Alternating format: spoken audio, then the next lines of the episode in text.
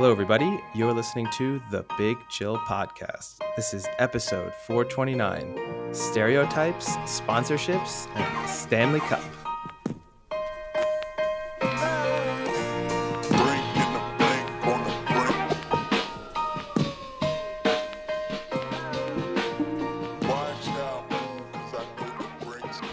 Welcome back to the Big Chill Podcast. I'm Frank, joined as always with Eddie.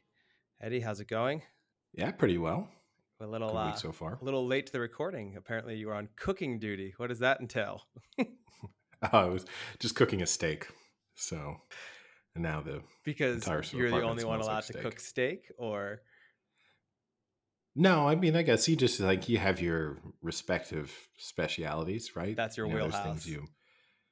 No, I would actually say no. I have a few go-to dishes that I would do, but I don't know.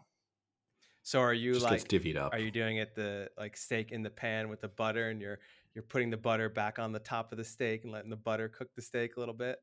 Yeah, it was, so it was a really big piece of beef. Um, so That's what she yeah, I did that.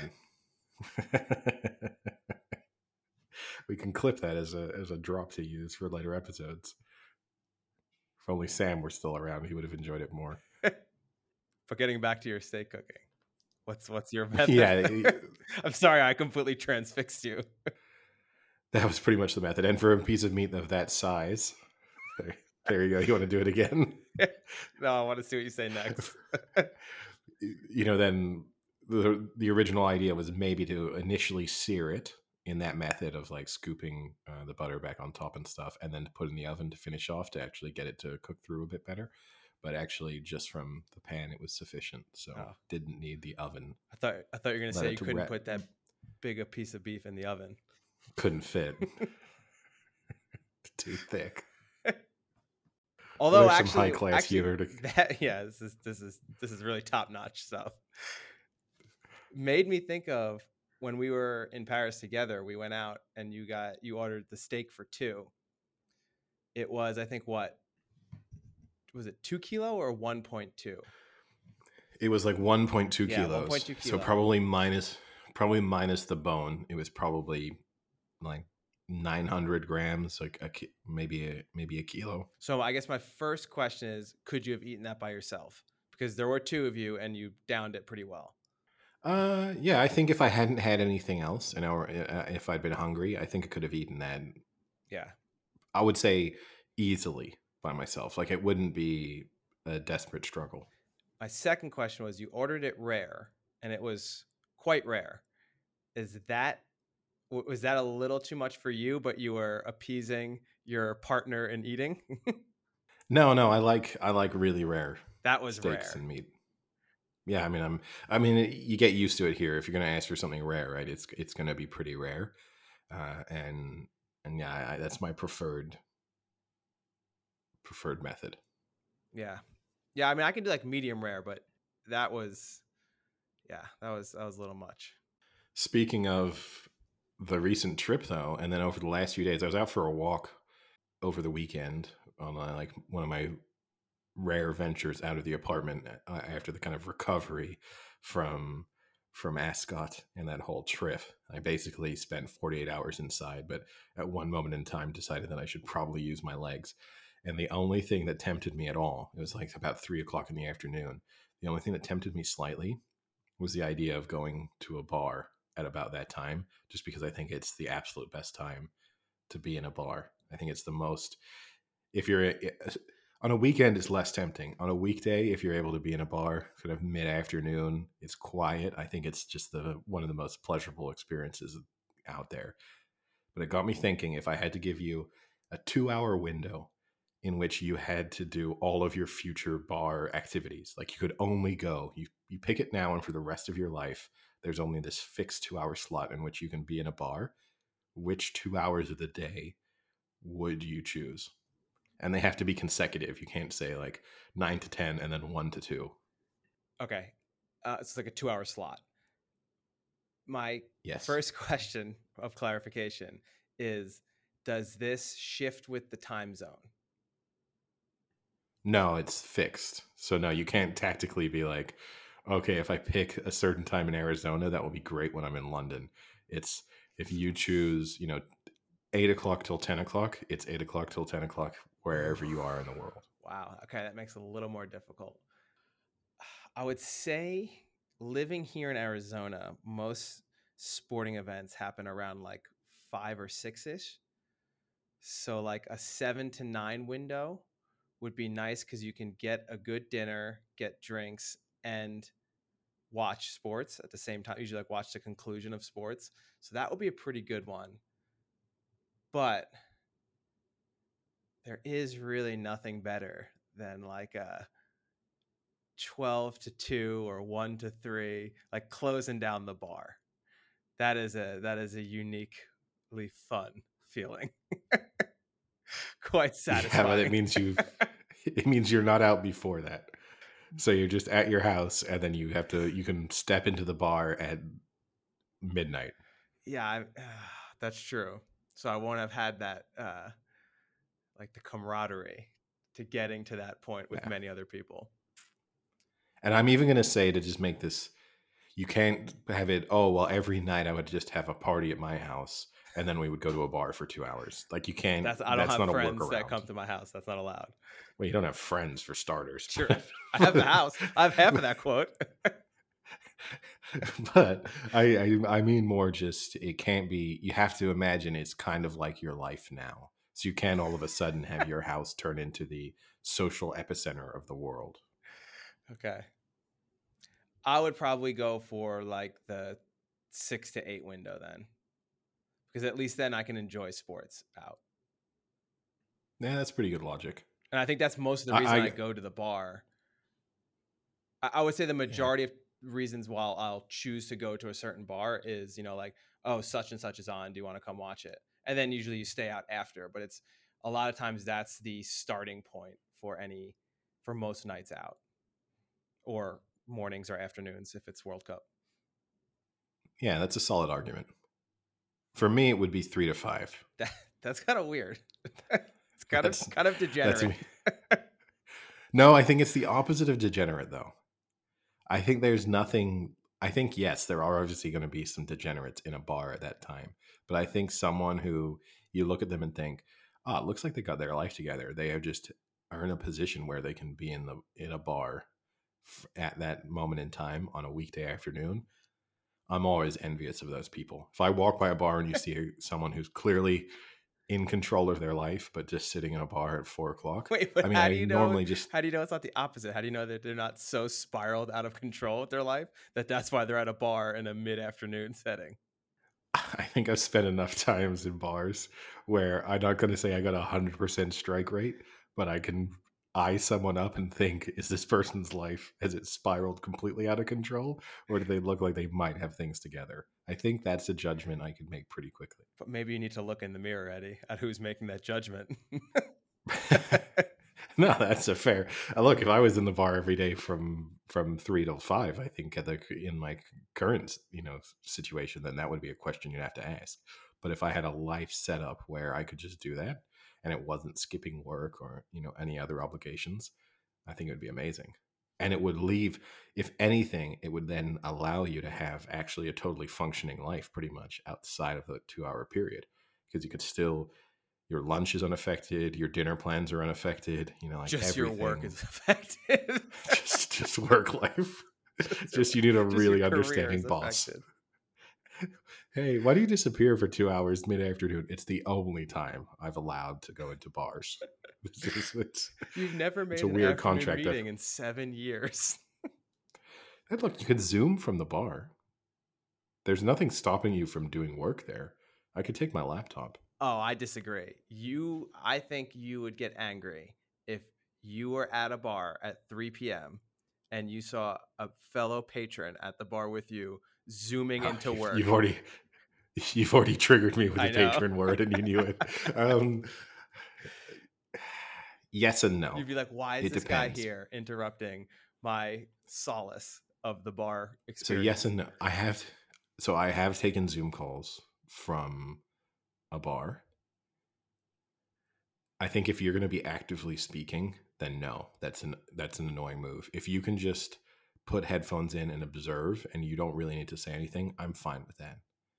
But yeah, if you're if you're sort of the leading the meeting, and now I'm sitting five feet away from you trying to relax in my afternoon, and I've got to listen to you discuss, you know, how the third quarter went in sales, that bit's no, I, I hate you. But if you're just sitting there with your laptop open listening, I kind of admire it. I don't know. I think that's kind of a it's a slightly depressing time, I feel. I know it's the opposite. I think it's when you can most easily often talk to people. You get a lot of people who I mean, if you're on a holiday, right, it's a, it's a good time to go to a bar. Yeah, that, I, I, I, mostly that assume I'll agree with you. It's it's I mostly assume if I walk by a bar and you see a bunch of people, I'm like they're probably on on vacation. This is probably a trip, and they've decided to stop into a bar for an afternoon. And I think that's a great like thing to do. It's a good tip for any traveler.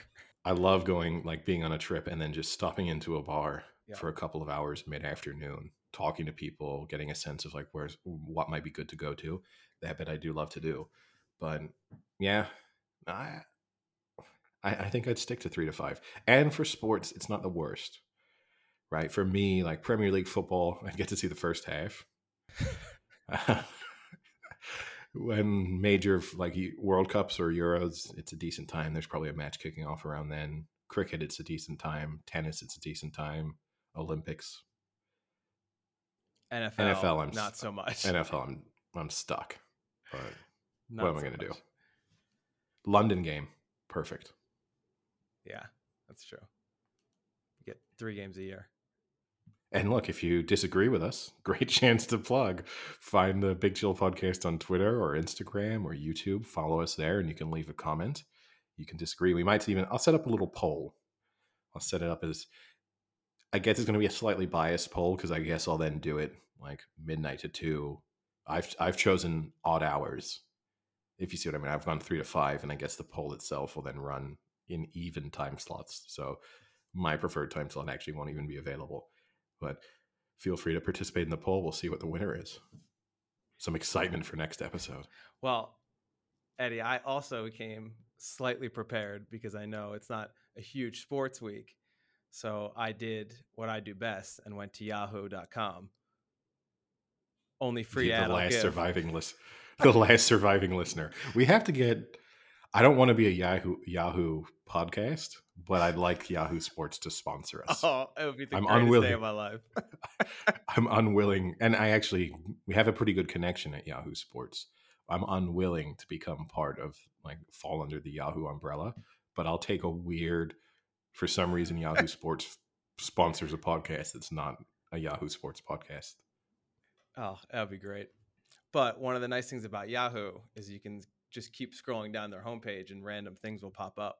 And often BuzzFeed articles pop up. So I thought, what better way to kill some empty time with less sports with one of your favorite what, what a way one of your favorite hold on, before articles. you say this what a way to convince listeners that they should get keep keep stick with the rest of this episode what a way to kill some time okay what what's the topic sorry I'll, I'll let you choose your own adventure okay article one you were probably taught these 16 ridiculous myths as a kid, but now it's time you learn the truth. Or Article nice. 2. People are sharing stereotypes about their home countries, some of which are completely false, parentheses, while others are, in fact, true. I pick Article 2, although I feel like this could get me into a lot of trouble. there, there's this is like walking me through a minefield, yep. and there's a good chance, there's a very good chance I plant my foot firmly on one. Uh. But let's go for it. Okay, Egypt. We all ride. Ar- oh we all ride around on camels. I'm an Egyptian, and I've never even seen a camel in my real life. Uh, so, having been to Egypt, I love just your trepidation. it surprises me that someone who is Egyptian hasn't seen a camel. Now, obviously, like you don't see them roaming the streets of Cairo, and I've only been to Cairo in Egypt, but you don't have to go that far. Obviously, if you've like visited the pyramids, there are always there are always camels there. So it kind of surprises me that as an Egyptian, you would think at some point you would have gone to the pyramids as an Egyptian, just like one of the things you would do in your home country. I would have thought the percentage of Egyptians who've never seen a camel is pretty low, but obviously, yes, having been there, I will say the uh, the pyramids are the most disappointing major tourist attraction experience I've ever had in my life. In your life, just awful. Yeah, It's a short list of things that have really let me down, like of things you feel like you have to like you have to on a checklist of must go and see these things. And the pyramids are probably the only one where I thought afterwards, no, I wouldn't tell someone you got to go. The pyramids themselves are pretty impressive. The Sphinx is a lot smaller than you think it's going to be. Sphinx is just like if you teleported the Sphinx somewhere else, I would not even bother. The pyramids are pretty cool, but I imagined the pyramids as being just in this remote landscape, desert landscape, just in the middle of nowhere. And it's literally just right on the outskirts of Cairo now. You can see a KFC. I feel like we might have discussed. I think we've talked about this before. yeah, but I mean, it's so disappointing. It's so disappointing. It's worth me mentioning a second time. There's just you know, there's just like KFC wrappers, just kind of you know, spiraling their way across the pyramids, sandstorming across terrible. the pyramids. Yeah, yeah. Okay, Switzerland. Everything is clean and everything is wildly expensive. Yes, this is entirely true. Yeah, having been to Switzerland, that seems pretty accurate. New Zealand that we all say stuff like put another shrimp on the Barbie. Shrimp is not a thing here. We call them prawns. I think that person has well, seen I mean, Dumb and uh, Dumber one too many times. But also, that's an expression that's associated with Australia anyway. So you're kind of like leaning into, you're more leaning into the idea that you can't separate Australia from New Zealand. Because I don't associate put another shrimp on the Barbie with New Zealand in any way, shape, or form. Well, there's also another New Zealand one the other New Zealand okay, one is about was, hobbits. Yes, that the only thing we care about is rugby, and that we all live in hobbit holes. I, for one, am absolutely terrified of rugby. I don't know what that means. Like, if they see rugby on TV, do they run away? Like, what does that mean? They're terrified yeah. of it. See, I mean, I think as far as national sport obsessions go, I think that's pretty accurate. I think so. I mean, too. we had Chris Cairns. We had Chris Cairns on, right? And he spoke about just the kind of. I mean, already, I think they're a sport obsessed culture, which is part of the reason why they punch so far above their weight given their population size in the sports that they're pretty interested in. But I, I think the rugby one's accurate. The Hobbit Hole ones obviously aren't, but I do understand why people. I mean, when I think of New Zealand, if you gave me a list of 10 things to associate with New Zealand, Lord of the Rings would make it onto that list of things, even though I know it's just filmed there, but it would definitely make the list. So, so there's there's two French ones. The first one is is it they smell bad? That we are unpleasant, we don't shower often enough, and we're always carrying a baguette. Most of that's pretty I mean, accurate. Yeah, they're pretty accurate. I mean, it is it is interesting when you live in France and after work you literally see everyone just holding a baguette walking home. like that is a pretty accurate yeah. assessment. Yeah, I mean, yeah, it's not every person on the street, but if you, you know, sort of six o'clock to seven o'clock, if you go for a walk, you're going to see several people yeah who've stopped it and bought a baguette on their way home for their dinner, and who all do that thing of like ripping the, the top of it off because they can't they uh, can't wait. what a family man! so I mean, yeah, it's it's it's accurate. So here's the other one. Everyone is rude and unwelcoming. Most stereotypical rude French people live in Paris. The rest of us are way more kind and polite. Yes and no. So I do think like there is a definitely a difference between French people in Paris. I mean, I think this is true of everyone, right? Like I think when people think of the rudest version of their own people, they associate it with big cities because you've got less time and you you're in their way. Are, the life is yeah, the life is moving more quickly, and so you're just more of an annoyance, and they're used to you being around. So there's like if you go to the middle of nowhere, it's kind of a novelty that some stranger has turned up and is asking random questions. I do think that's true. Having said that, I'm not going to say that French people outside of Paris turn into these incredibly friendly people. like they are, they are more friendly. But I've, I've been to Marseille. Scale, they're not that friendly. Yeah. Still a big city, though, know, right? But they are friendlier. But I wouldn't say friendly. I'll give you the England one. You want to guess what that one is? Oh, bad teeth. There might have been a second one that had bad teeth in it, but this one is that we've all met the Queen Dear Americans, we have not. The number of people that ask me this question is ridiculous. Have you ever met the president? I, I almost can't believe that. I know that people ask really dumb questions, but I just don't believe that. I've never been asked if I've met the queen. And I know that my accent means that people might not, but like there are plenty of people who've met me and then understand that I'm British. And particularly Americans sometimes listen to my accent and think it sounds super English. That is mind blowing but I've never been asked, except in conversations that are like specifically about it, where you might ask, like, it would be a logical conversation to have. But I've not had a stranger be like, "What's your name? Where are you from? Have you met the Queen?" Like that. Yeah. That that's never happened. and and to have it so many times that this is your comment, I don't buy it. and and I've never seen it happen. If you you know like, unless it you was a what? I'm going to start doing that now. From now on, whenever we go to No, Royal please Ascot, don't. the first question Please I ask don't. every person. Please don't. Yes, and you were right. The other one was we have bad teeth, bad food, and good manners. Um, so the bad teeth, obviously, I think that's improving over time. But yeah, compared to say like Americans, yeah, the teeth, the overall standard of teeth, way worse. Bad food, I think England, well, Britain as a whole does get kind of a hard rap. I think people are, I think people are, I think that was established in like the 50s, 60s, 70s as kind of a thing. And I think food now in the UK is actually good. And like I've never good British it. food. No, I think Like, that one's a little like bit fish and misleading. chips? If you're telling me you don't like fish and chips, then you have an issue. Yeah, but there's also a lot more to British food than fish and chips, right? I But know, but like when you think stereotypical foods, yeah, I still think those are good Yeah. foods. Like I don't get why Yeah. people are just no. like, oh, you know, like go to France and you get these stereotypical foods. I don't think they're that much better than the stereotypical English foods when like as an American tourist when you go. no, I mean, look, I think if you compare to say like France or Italy, who I'd put, you know, in terms of from a European experience at the kind of the top end of that, I think that I think the thing you would say is that if you ra- if you just walk into a random restaurant in France or Italy, the standard of food is probably going to be a lot higher. That just like the passion for food and the food culture and the variety there and the kind of basic understanding and appreciation of food is probably higher.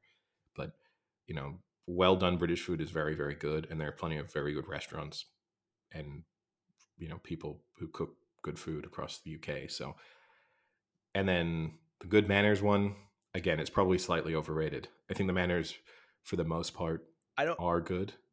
I would I would have said etiquette. Yeah, but again, people are then really picturing a certain type of English person. They're they are picturing like the the what would for them would be the really stereotypical exposure to English people, which is the kind of Mary Poppins like posh. You know, this is what they're sort of thinking of. They're not imagining I drop you into Newcastle. How do the people care? Like, what's this average standard of behavior? So, sure, I get. like it's again i think it's true-ish but y- y- you could definitely have a disappointment depending on where you went And then last one, Sweden. Do you have a guess at what the Sweden one will be? Ooh. Um, Having lived there, maybe you have an opinion of your own. that they're all blonde Close. That all our women are really beautiful. Yes, it's true, and it's sad because I have zero chance with any of them. That was you off and on. i mean yeah there's a lot of pretty women there that's for sure. I do think the blonde one is wrong. There's like you know there's there's not as quite as many blondes as you expect when you live there. But i mean overall it's a very attractive both men and women a very attractive country. They just have nice facial features but so but then again offset by the fact that they're very difficult to interact with in their home country like i mean the weirdest experience for me in terms of trying to in any way Even at 3 to 5 p.m. si- yeah, anytime, even at three in the morning. I went to like I went to house parties I was invited to, and it was like stepping back into middle school, where it is sort of girls don't talk to guys. You're almost on separate sides of the room. It's sort of very, and they themselves it's a very like there's worse versions. Like the Finns are are tougher. Like they're even colder and more shut down. But like it's it's very hard to get good conversations out of them, which I think is strange because when they go abroad, Swedish people are really easy to talk with. So it's sort of this weird thing as if as soon as they go home, or the ones who don't like going outside of Sweden, just a very different experience. Interesting. And now, Eddie, I will tee you up. Why don't you give us what you would say about America? oh, where do I start? um, I mean, I, I got to go for the common stereotypes, right? Like the things that are likely. So fat is going to come up. I'm going to assume. there isn't one here, so gonna it's just you doing it. It's as if you were sending this to BuzzFeed. Oh, yeah. I mean, you, you'd assume fat would come up. Bad geography, I think, would be another one. Um, I think those would be the two of the Bad geography ones. knowledge, you're saying. Yeah, yeah, yeah. About anything, even about their own country. You know, I think like a lot of Americans, if you just said, point to Salt Lake City on a map, here's a map of the U.S. I think you'd have a lot of people in just completely the wrong area of the U.S. I'm not saying that every other country excels at geography. It is a bigger But- country though, as well. Yes. I well, I think that excuses international geography. Like I, I don't like it when Europeans look down on Americans sometimes because they're not as familiar with European geography or global geography. And it's like, well, you grew up in an environment where international travel was much more accessible because of size of countries and you know cost of that those kind of things and just the proximity to those other countries. So I think sometimes people can be a little bit too hard on Americans for just being a, slightly unfamiliar with things that are very distant. In the same way that if I asked the average French person to tell me exactly where Nepal is, they might not be that accurate. But I think even internal sort of domestic geography is not always that great for Americans either. So that's less excusable. So your comment would be they're all fat and they're bad at bad at geography. Don't know where they're going. Fat and lost. That's how I'd sum up America. and in fairness, the lost could extend to a number of things at the moment. Oh god. I'm sure that w- that will go down really well with the percentage of our listeners who believe I hate America. Actually, that was pretty tame. Yeah, no, I thought I was. And, and look, I think I've picked out similar, like my guesses for the stereotypes of other countries were I mean, along a similar lines. speaking from someone who does diabetes and obesity research, about 70% of the population is overweight in America. So it's not a wrong uh, statistics are on your side there. I'm man- I'm happy I managed to avoid most of the the landmines that were probably waiting for me out there.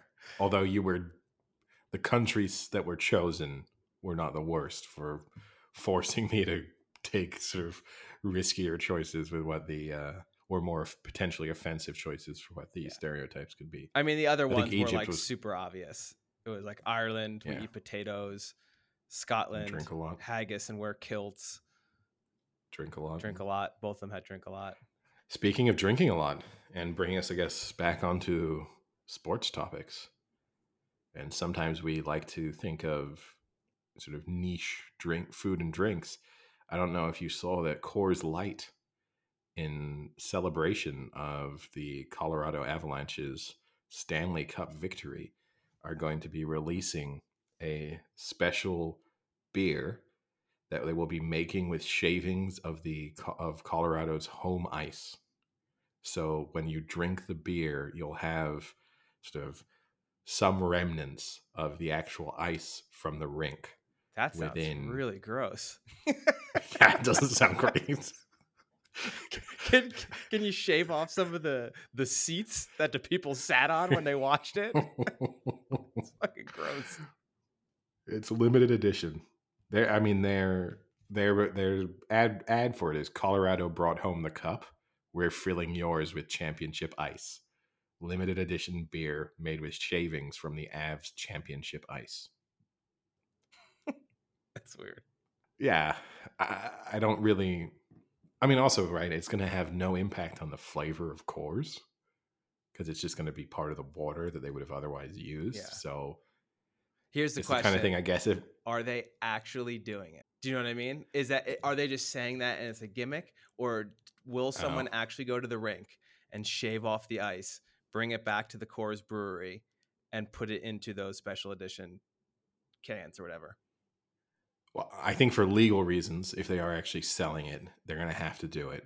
But how much, you know, like do Yeah. they do they chip off like one centimeter of ice, put that into the water that they're going to use, and go, well, technically, what we said is not wrong. I think there there's a possibility of that, but I don't know.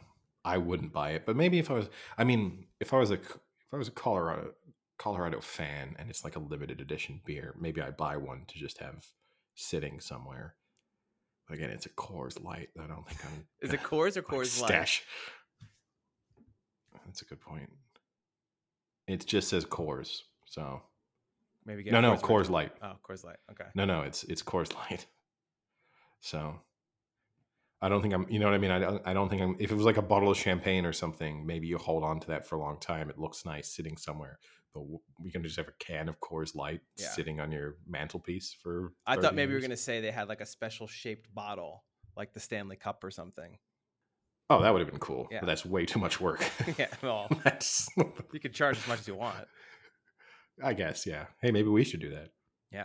Well, I guess we should also say spoiler alert for those who had DVR'd the game and are a few days behind. The Colorado look. Avalanche have won the Stanley Cup. I don't. know if- Yeah. Do we have to worry about spoiling sports?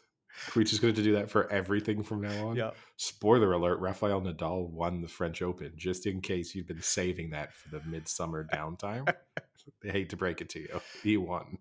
Also, regarding the Stanley Cup win, did you see that they had already dented the Stanley Cup about 15 I minutes saw into the celebration? that was I saw the guy slip. Yeah. I saw the guy slip with it. Yeah, but part of me feels like with the Stanley Cup, that's almost like part of the experience of having it. I know that they wouldn't want you to completely damage it, but I almost like feel that this kind of it's a sort of living trophy. So the idea of mistreating it, even though it's not intentionally, but just sort of over the course of enjoying having it, is almost the goal. Well, that's now one of the main reasons why they have almost like a handler comes with the Stanley Cup because it used to be back in the day, everyone would get a day with the cup and they would just kind of pass it off and you take it, do what you want. But because they've had so many issues in the past with either people losing the cup or someone trying to steal it or breaking it, they have someone who goes along with you every step of the way with the Stanley Cup so that it doesn't get severely damaged or like thrown out a window or something like that. Yeah, I have to say though that Yeah. that is a cool tradition, especially I think in Canada. Maybe it doesn't hold as much if you're like, I don't know, from like somewhere in Texas.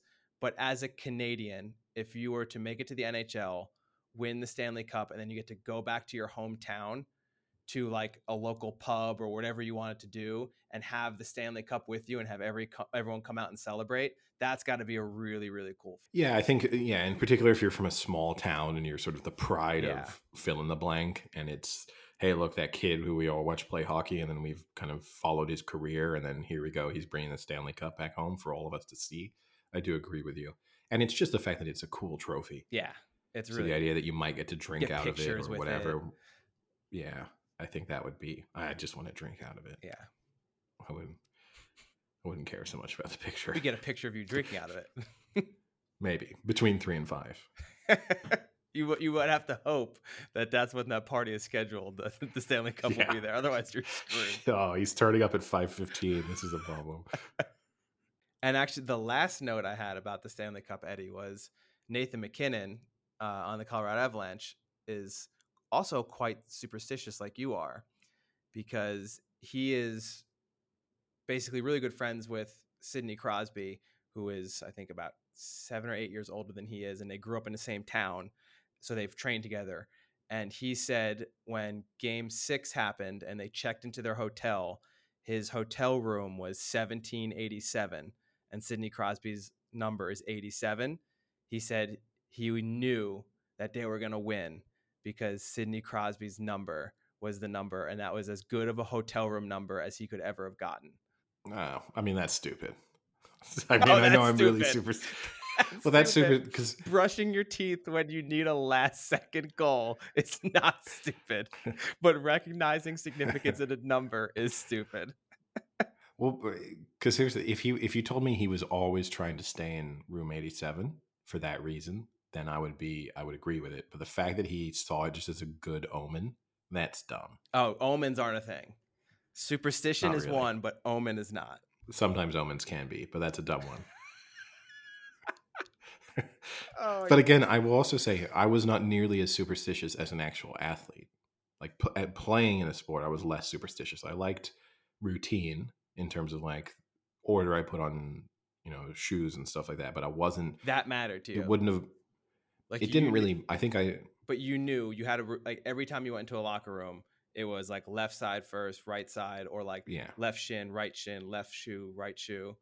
Yeah, I had a process for sure, but uh, but if at the same time I wouldn't have, I, I, um, there were definitely times when I forgot about that, and if I had if I realized that I'd made a mistake or messed that routine up, I would have been in some panic of, uh oh, this is going to go really badly.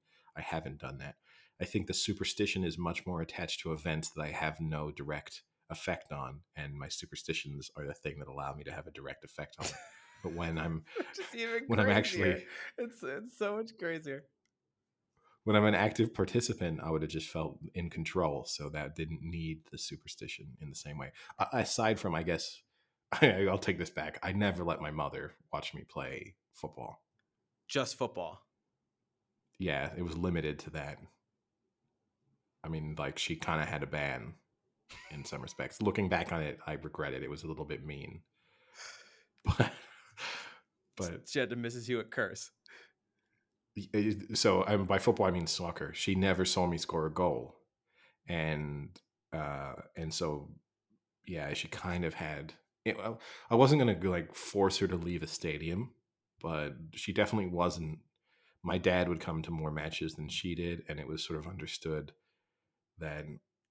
I mean, take when we when I went to Cairo, that Cairo experience ties back into that. That was to play in in our like the our, our sort of playoff and championships in won. Cairo, which we won. And there was no discussion that my mother was going to come to Cairo and watch this. My dad came, my mother did not come, and and so there was definitely and and it it, it was even crazy. Once I thought she'd kind of broken the curse because I knew she was at the match and I'd scored a goal in like the twelfth minute.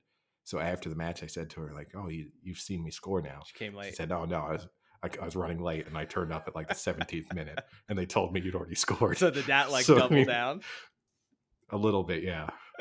Oh, So, that's great. so yeah, I mean, it was, and it's again, it's one of those things that if I could go back in time, I don't think it really upset her or that it was too mean. And she got to watch me play plenty of other sports, and I was better at other sports anyway. So it's not like that was the thing I was absolute best at. But I'd probably go back and tell my younger self, like, let your mother come and watch you. Like, there's no reason to do that. And I wonder how, if I had turned out to be amazing, I wonder how far I would have run with this. Like, if I'd been in a World Cup final Yeah. and been like, no, sorry, you cannot, Now, now you cannot here, attend this. here's an interesting question: Do you think it was just attendance or watching? Could she have watched it on the Oh, television? we never got to test this out We should. because that would have been the next step. The next step would have been like, okay, you can't come to the stadium, but you can watch the you can watch the broadcast or the stream. But you know, back in two thousand and three, that wasn't really an option. Yeah. Now from we are in a, in a in a downtime, as we said, in terms of sports. We got Wimbledon going on, and you know a few. And now the NBA finals are over, NHL is over. We're kind of in that period where it's more focusing on what is to come rather than what is going on. But speaking of an event that has seemingly been scheduled, I don't know if you saw that uh, uh, Adrian Peterson and Le'Veon Bell have agreed to fight each other in the Crypto.com arena in Los Angeles. Yeah, my biggest takeaway from that was crypto.com arena. Yeah. Yeah, it's a shame, right? They kind of ruined because I never really associated Staple when people would say the Staples Center. I never associated that with the company Staples. yeah, me neither. Actually, you're right. I didn't. I didn't think of it as like Staples sponsors this thing. I just thought they called it Staples, and that was kind of a good name. Like it was one of those. In the same way that, like with Arsenal, Emirates works quite well as a stadium name. Like you don't have to think of Emirates like airlines every time you think Yeah. of if you go like I'm going to the Emirates today. It doesn't sound like a sponsored Yeah. Place. Someone's not saying and like, "Are you going on a on a flight or are you going to watch Yes. a football match?" Yeah. So that one works well, but and Staples worked well in that respect as well. Crypto.com arena does not the, the inclusion of the dot com is really the deal breaker. yeah, yeah, But- not not the best. But I, Who do you think wins? I don't think you can go against Adrian Peterson. I, I, I mean, he's got a I'm history not- of beat- I'm he's not- got a history of knew you were beating gonna us, say right? I knew you were gonna say it. I was just gonna go from a pure physical standpoint. Undefeated in his career, so fights so far. um, uh, yeah, you'd th- it's yeah. I mean, they always talked about how he had the knees of a, a newborn, right, or whatever that was. He always used to talk about whenever when he had his knee injury, and Oh, yeah, they yeah. did that. They did like some exploration inside of his knee, and the the knee doc, the knee doctor was like, "Oh my god, you've got the knees of a newborn child, even though you're a like ten year NFL veteran." So my question was: Is is this just getting slightly depressing for boxing? Yeah. Yeah. I, I think it's not good for boxing. I don't think the. I- guess it depends on how many people take an interest in this beyond, oh, it's the next day people watch the highlights. I think that's always the. But I mean, Or- boxing's just I mean, I guess, reached or, the stage now, right? or is this just depressing for ex celebrities at this point? Because that uh, maybe to me is even more of a depressing thing, where it's like, hey, look, we're not really in the limelight anymore, but we kind of want to be, but we don't really know what to do. Let's just fight each other. That's cool. Yeah. Or you need money. Yeah. My, I immediately assume they need money. You know, like it's Yeah. that's my first assumption is uh oh they both need money and and they neither of them retired that long ago so that's kind of concerning Because and Le'Veon Bell even- signed a massive contract with the Jets. yeah unless they told me oh we're doing this for charity or something in which case then my impression of the event changes but but yeah i mean i, I one has to assume that they're in need of because i the- don't know In the 2019 season, Le'Veon Bell signed a four-year, $52 million contract. So he probably didn't see most of that, right? Because, but but let's put it this way: he saw at least say twenty million of it. He was paid four, 15 million by the Jets in 2019, and he was paid five million in 2020. Yeah, so he got twenty million of it, supposedly. I mean, these are always one of those things where they'll say this, but and his agent will report it, but who knows what they really got? So that's twenty. I mean, it's a it's a ton of money for a, normal person, but then if you've adjusted your lifestyle on the basis that you thought you were going to be earning fifteen million dollars a year, I could see how you could burn through twenty million pretty quickly. Yeah. And he did hold out the year before. That probably killed him, considering he only made yeah. 12 million the year before that. Yeah, so he was negative 15 million going into that one season. He got Yeah. back to even, and then and then things fell apart. But And now he's boxing Adrian Peterson. again, it falls into it's a little bit like the LIV Golf discussion. Would I do it? And I think if I was de- if I was in a desperate financial situation as a former athlete, then yeah, of course I do it. But if things are okay and I just want another moment in the sun and a little bit more of attention, I think I would pass and decide that there's probably a better way for me. Because also there's no history of former athletes participating in these fights and then all of a sudden having a career resurgence.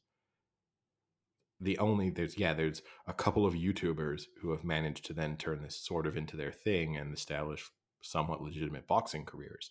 But of all these former athlete fights that have taken place, it's just a novelty. You watch the highlights and then they're just as forgotten about three days later as they were three days before. Do you think it's a better live event? Like if you were in, um, this is Vegas, right? If you were in Vegas, would you be tempted? no, it's in go? LA. Sorry, if you were in It's LA, would you be tempted to go? No. No.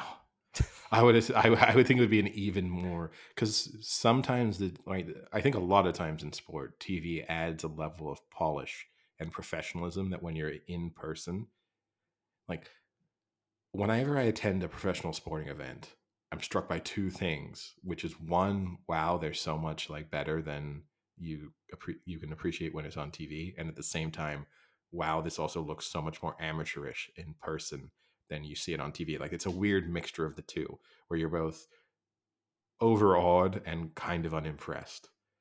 And it's difficult to explain, I guess, but I think boxing, amateur, basically amateur boxing, like the polish of the TV might give me some respect for them. Whereas in reality, you'd just be sitting in your seat being like, this is like watching people getting kicked out of a bar and just wildly swinging at each other. Like, I, I doubt that there's going to be a, a high skill level on show. Well, you also mentioned the LIV Golf Tour. I don't know if you saw three more have defected over to the LIV Golf Tour. Matthew Wolff being the most notable, and then uh, the second ranked amateur in the world, Eugenio Chacarra. also. Yeah.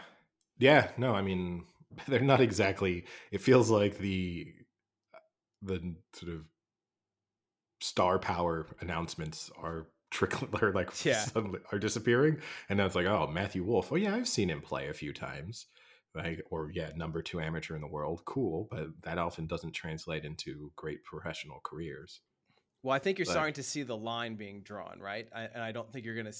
I think it's going to be more rare to see high profile players. I think at this point, you've kind of made your decision. Probably, yeah. I and look, Morikawa was definitely switching, and then either saw the backlash or was convinced that he shouldn't go. But the fact that he did the same thing that Brooks Koepka did and removed the PGA mention from Mhm. all of you know like all of his social media and stuff, and there were strong, strong rumors that oh they're announcing him this week. Morikawa was clearly going, and then maybe saw just how bad the backlash was, or had people around him say maybe you don't need all that much money. But I saw it was interesting. I I- I think it was the number one college golfer in the U.S.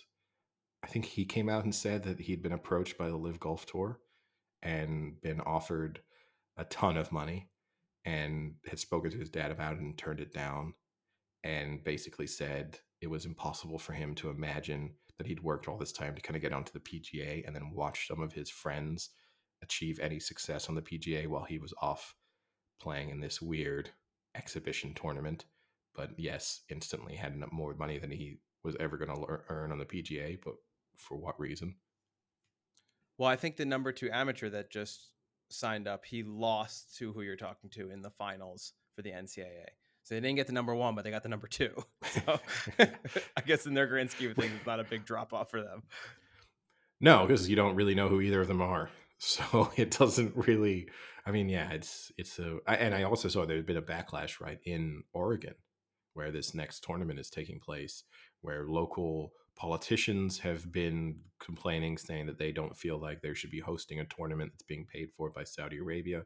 I think in particular, Oregon is a it's a little bit of a uh, like a hot button topic because I I was completely unaware of this story until reading about it in the build up to this event, but s- uh, a teenager had been killed in a hit and run accident by a Saudi national a couple of years ago, and then this Saudi national had been sort of disappeared away with the presumption it had been with the help of the Saudi government, so that they the basically all the evidence points towards the fact that Saudi Arabia had provided this person with a fake passport and a private plane that flew them to Saudi Arabia so that they could escape prosecution. Uh, so not super popular in Oregon, and maybe again, if you're organizing this event, you would have thought, "Hey, do we have anything really controversial in the local area that would maybe not be great for us?" You're like, "Okay, let's avoid that one." And then, additionally, I saw Yeah. there was members of the of the uh, golf club where it's taking place. Supposedly, they're not super happy about this, and a number of them have not. It's not a sort of formal complaint in any way because they don't want to lose their membership. I saw one guy speaking about it who said he'd only joined the club a year before, so he'd paid his sort of twelve thousand dollars sign up fee, and he didn't want to just get kicked out of the club and just lose that twelve thousand dollars. But that he wasn't pleased with the fact that the, the LIV Golf Tour was taking place at his home golf club. But also not a great sign. They've had to they've had to if you get a ticket, the terms and conditions do include that you're not allowed to make any kind of political statement or protest. not a not a great sign for an and I'm sure that's in the terms and conditions of a lot of major sporting I was events. gonna say it's probably still. nothing compared to the terms and conditions in the Masters. True. Yeah. Well, you can make a political protest, but you can't run while you're doing it. You have to call yourself a political patron, not a Patron. Yeah, I'm an I'm an activist patron. I mean, we are almost becoming a LIV Golf tour podcast at this point, so that who knows? Maybe that sponsorship deal is right around the corner. We're, Maybe maybe Yahoo Sports will make us will be the the official LIV Golf podcast sponsored by Yahoo Sports. I'm I'm fine with us being the live chill podcast. I'll I'll do that switch. sponsored by Yahoo Sports. Sponsored by Yahoo, presented by Yahoo, sponsored Ooh, by but not presented. presented by, presented by Yahoo Sports. Presented always sounds better. I don't know why. Yeah, but in parentheses, not a Yahoo Sports podcast. and no affiliation, no affi- official affiliation with the LIV Golf Tour either. How long would it take if we called ourselves the official LIV Golf Tour podcast before they found us out? and what assassinated one of us? Yeah, maybe. Probably not. Probably not long. I'd be interested. Maybe I'll do some digging. Let's see if there are any podcasts dedicated to just. It would be an interesting. I guess if anyone's out there considering starting a podcast, this might not be the bad a bad way to actually very organically create an audience pretty quickly to have that that level of focus. The downside being, I mean, you would have to really toe the line to such a degree to have any chance of getting any of the players uh, to come on for an interview because if they thought there was even a, the slightest possibility that you were going to ask them a remotely political question, yeah. there's no way you're getting an interview. No. So you would just have to. The whole podcast would be like another amazing weekend in the LIV Golf Tour. like wow, incredible shots were hit, some depressing shots were missed, but overall, everyone enjoyed themselves. I did actually find the name, by the way, of that uh, collegiate golfer, whose last name is Coody, C O O D Y, who was at the University of Texas. Coody, like cooties. Yeah. Yeah. And oh no. No, I think his first name might be Coody. This is very confusing. Coody Pierce Pearson, maybe. So he's he's he's on the Korn Ferry tour at the moment and earned in his two first two starts on the Korn Ferry tour, he's earned thirty one thousand one hundred and twenty five dollars, and the offer he won't say exactly how much he was offered, but it would he said it would have made him an instant millionaire. That's a tough one. That's you betting on yourself, right? Uh, but he's his reasoning was uh, while signing for the LIV Golf Tour would have given him financial security, it would have also meant that he might be sitting on my couch with millions in my bank account watching my friends play on the PGA Tour, and that would have been devastating. And he said, I had people ask me in college if I had been contacted by the LIV Tour, and I said no. When it actually happened, it was easier to say no than I would have imagined. Yeah, I mean, I, I yeah, again, that's eh, that's a really tough one when you're that young and that talented, that much potential. Do you just take the instant money and say, you never know what's going to happen? it doesn't sound a lot, right? $31,000 in your first two events, and you do have to factor in all of the costs associated with taking part. So your profit, like your actual take home amount, is not going to be huge on that. But he's what, 20 years old, and you're still being told, hey, in like three weeks, you made $30,000. Yeah. It's not, you know, like. I'm sure he has sponsorships too. Yeah.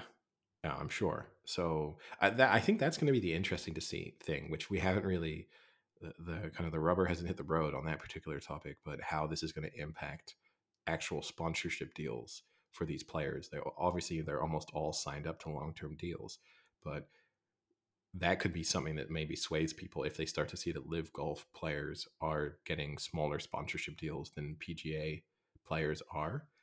And also then be interested to see if you have someone like Rory, you know, some of these super outspoken players in the PGA Tour who are the face of certain brands, do they then start saying, "Hey, like I don't want you associating with anyone on the LIV Golf Tour.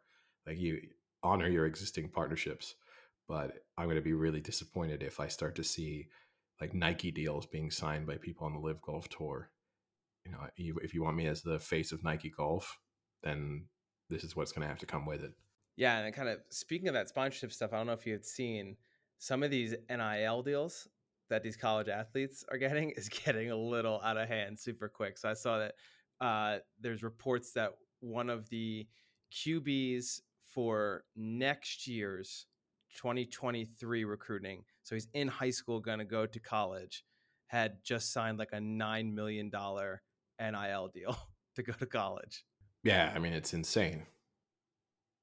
And again, especially for players where they might be total busts. And they're like, there's always that risk, obviously at any level, but you might just have been a good high school player and might find that you're out of a job in college in a year.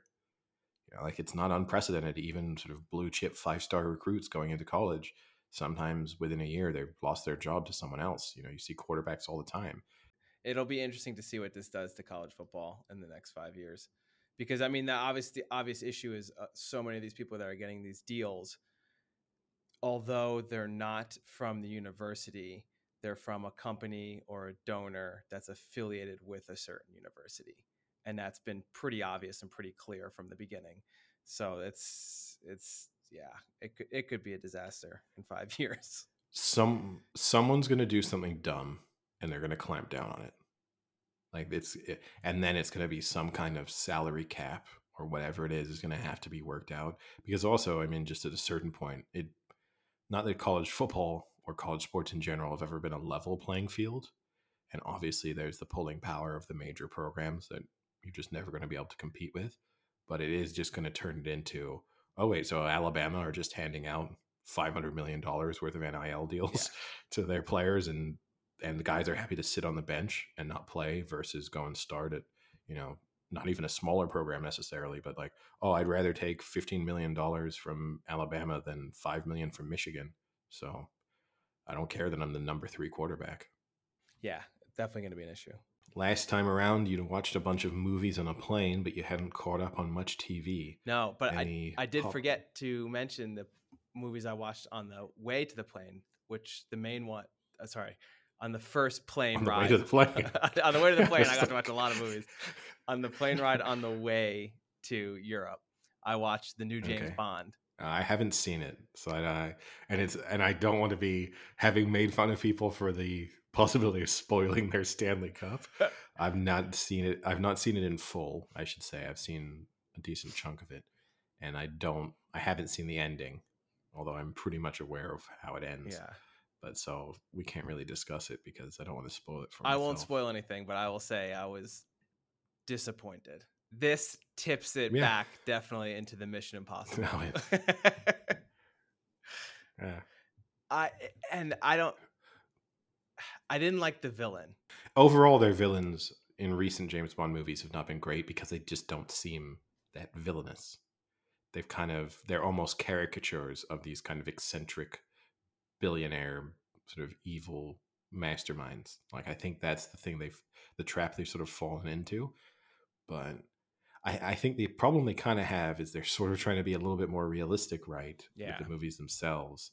But then it's hard to think of a supervillain who's not a little outrageous. Unreal. Yeah. Yeah. And I don't know, maybe this is a terrible take, but I am not a big Rami Malek fan. I don't I don't see yeah. the obsession people have with him. And I, I know Mr. Robot is a good show, and I've watched several seasons of that and I've enjoyed that. But I, I didn't really like Bohemian Rhapsody. Uh, didn't you know? I've never been a movie pops up and he's in it and I get excited that oh man, it's got to be a good movie. Rami Malek's in it. The, the only thing he's been in that I've really enjoyed was The Pacific. He was really good in The Pacific. But that's going back. I mean, almost going towards the beginning of his career. I don't know if I know what The Pacific is. It was like the, um, you know, the Pacific theater equivalent of Band of Brothers. Oh yes, yes, yes. Okay, it was a TV show. And yeah, it was a TV yeah. show, okay. and he was one of the main characters in that, and and was very good. I mean, that was my first. That was one of the things when he started to become famous. It was like, oh yeah, that's the guy who had a, like a fairly big role in the Pacific. That was kind of the thing. I do agree with you.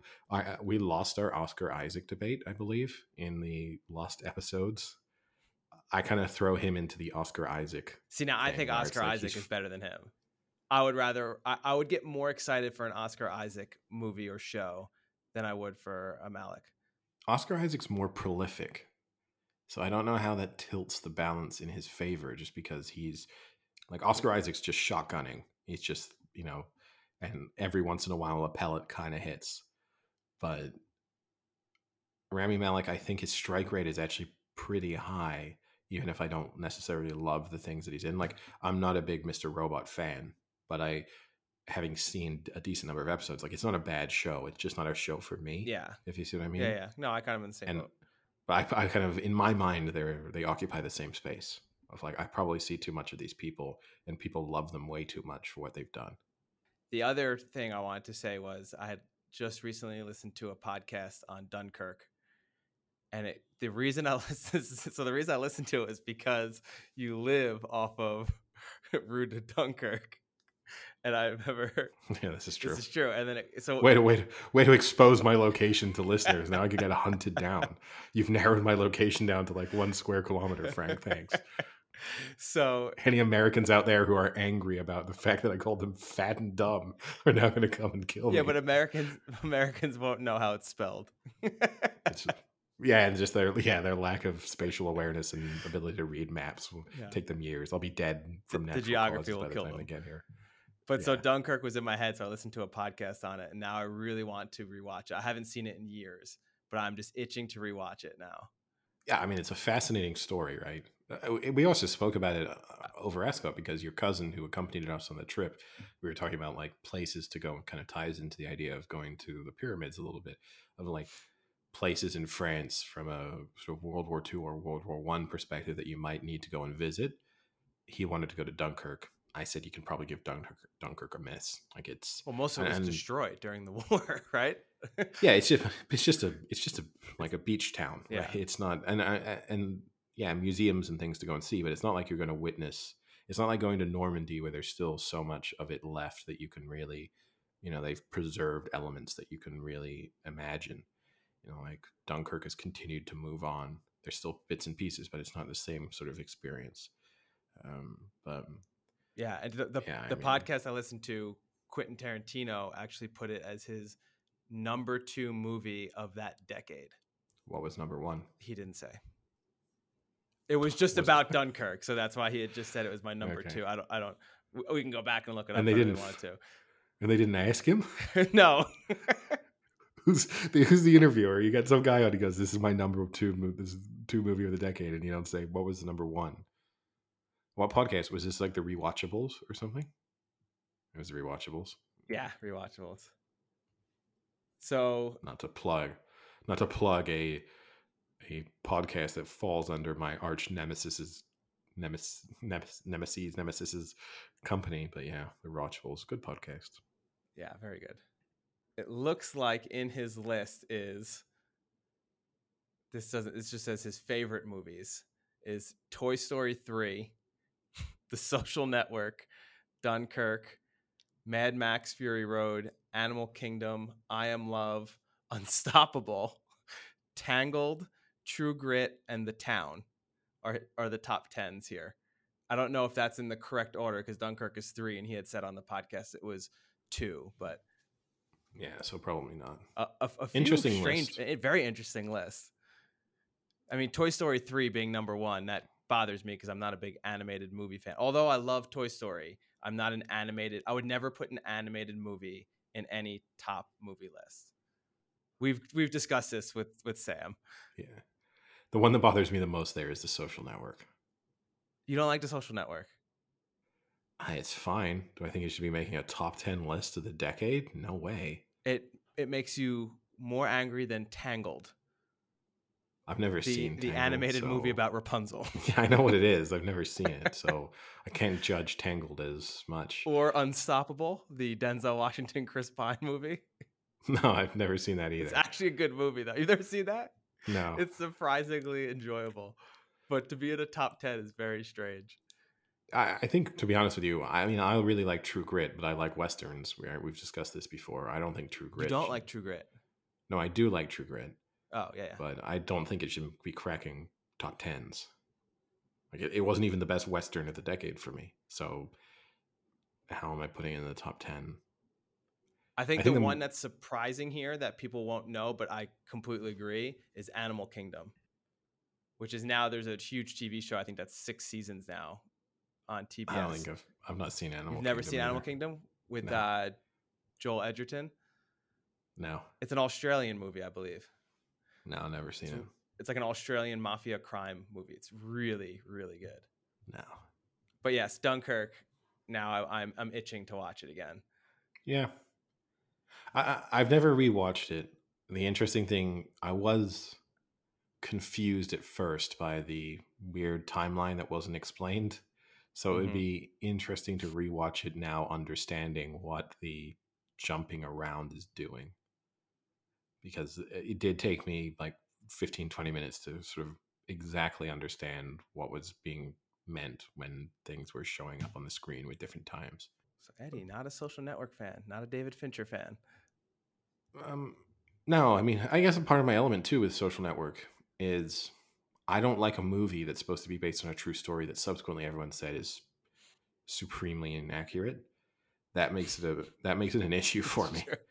Like when everyone involved is like, this is not people who were well represented or poorly represented. Everyone's just like, hey, it's a good movie, but like it didn't happen like that at all. That to me is kind of an issue for a movie that's supposed to be telling a true story. I would have preferred that they just made up a fake social network and then kind of based it on Facebook and told that story, and then you could have done whatever you wanted, and I probably would have enjoyed the movie more. But to come out of it being like, oh, so this happened, this happened, it's like, oh no, none of that happened. That was just a better way to tell it. That bothers me.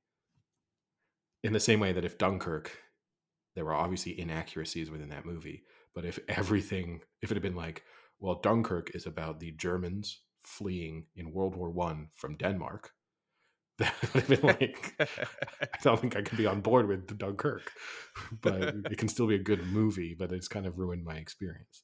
Now, uh, one thing that I realized uh, so there's a possibility I might be in the U.S. for Thanksgiving, in which case I can have a very wow. interesting experience because it means that I will be in the U.S. when England play the USA in the World Cup.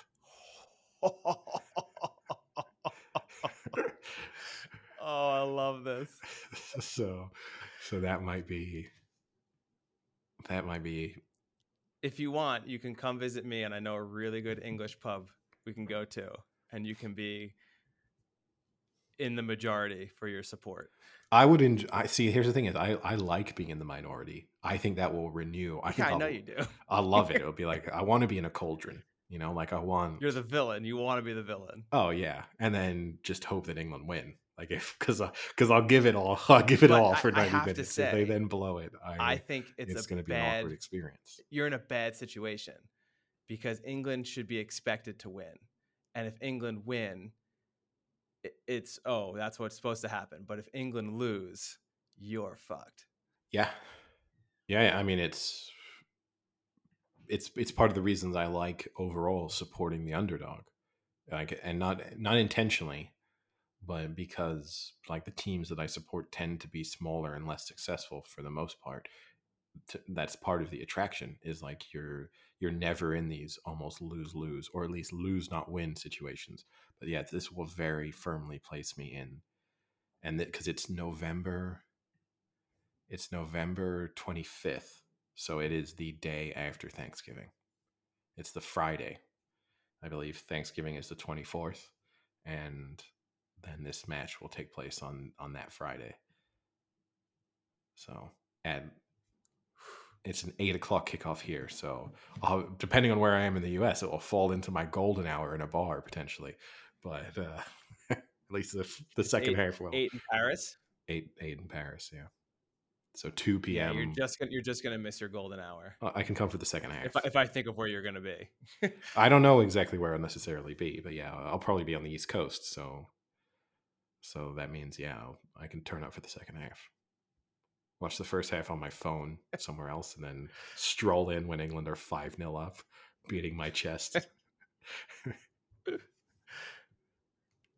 Will you wear an England jersey? You're not normally a jersey wearer. No, I'm not a jersey wearer, but I am like a uh, like I, I like to have something. So I, I like a sweat, uh, like a sweatshirt or something. I'm not a jersey wearer normally, but okay. yeah, I'll are you gonna paint like, your face? No, but I'll have like an England, um, like hoodie on or something. Okay, it, it will be November, right? So something warmer. And I actually like some of the England hoodies and things at the moment. But I mean, all during the Euros, I wore pretty much the same. I, I was wearing an England like T-shirt during the Euros. I'll probably have to bring that one out again because it, it did pretty well. I think I'll definitely go to the English pub to watch that match. Cause especially because day after Thanksgiving too is a it's a fun day. Um, my yeah Friday you're off. Yeah, my big issue with that right is just the level of frustration that I might experience in terms of just the level of understanding within a bar. Like I like sitting in a bar while people are if if you're animated. I don't care if you're sitting watching a sport and you don't understand it. By all means, that's we all started from somewhere, right? So I'm not I'm never going to discourage someone from trying to get into a sport. I hate when people do that. But if you're sitting in the bar and you're kind of expressing loudly expressing your opinion and like shouting at a TV, but you don't really understand what's going on, that bit can get me riled up. So that's So Eddie, let me get will this rile you up when people are screaming, It's not offsides. He's not offsides. the Will that offside the offsides bit I can give a pass to. Yeah, it should be offside. I can that one will annoy me, but it won't infuriate me. That means if they don't understand what offside even is, then we've got an issue. Kind of had that in the Champions League, actually, even even here. In when that goal was ruled out for offside, so many people assume because The Benzema one? yeah, but so many people assume because they they see the player behind the goalkeeper and they're like, "Oh, you need to be in front of the goalkeeper and another." Like they don't even think it's like, "No, it, the goalkeeper isn't- has nothing to do with it. It's just two opposition players." Like it's not you, you don't like the goalkeeper is not the factor here. Like the goalkeeper could be at the Yeah. opposite end of the pitch. It doesn't matter. It's not goalkeeper specific. But I do find that was that one is one where you do sometimes get people. But yeah, we'll see. It'll be an experience if nothing else. Maybe I'll do a live podcast from a bar somewhere in the U.S. as I watch the game. Oh God. All right. Well, I guess with that we'll call it a day. Yeah. Yeah. Talk to you later. See ya. Yeah.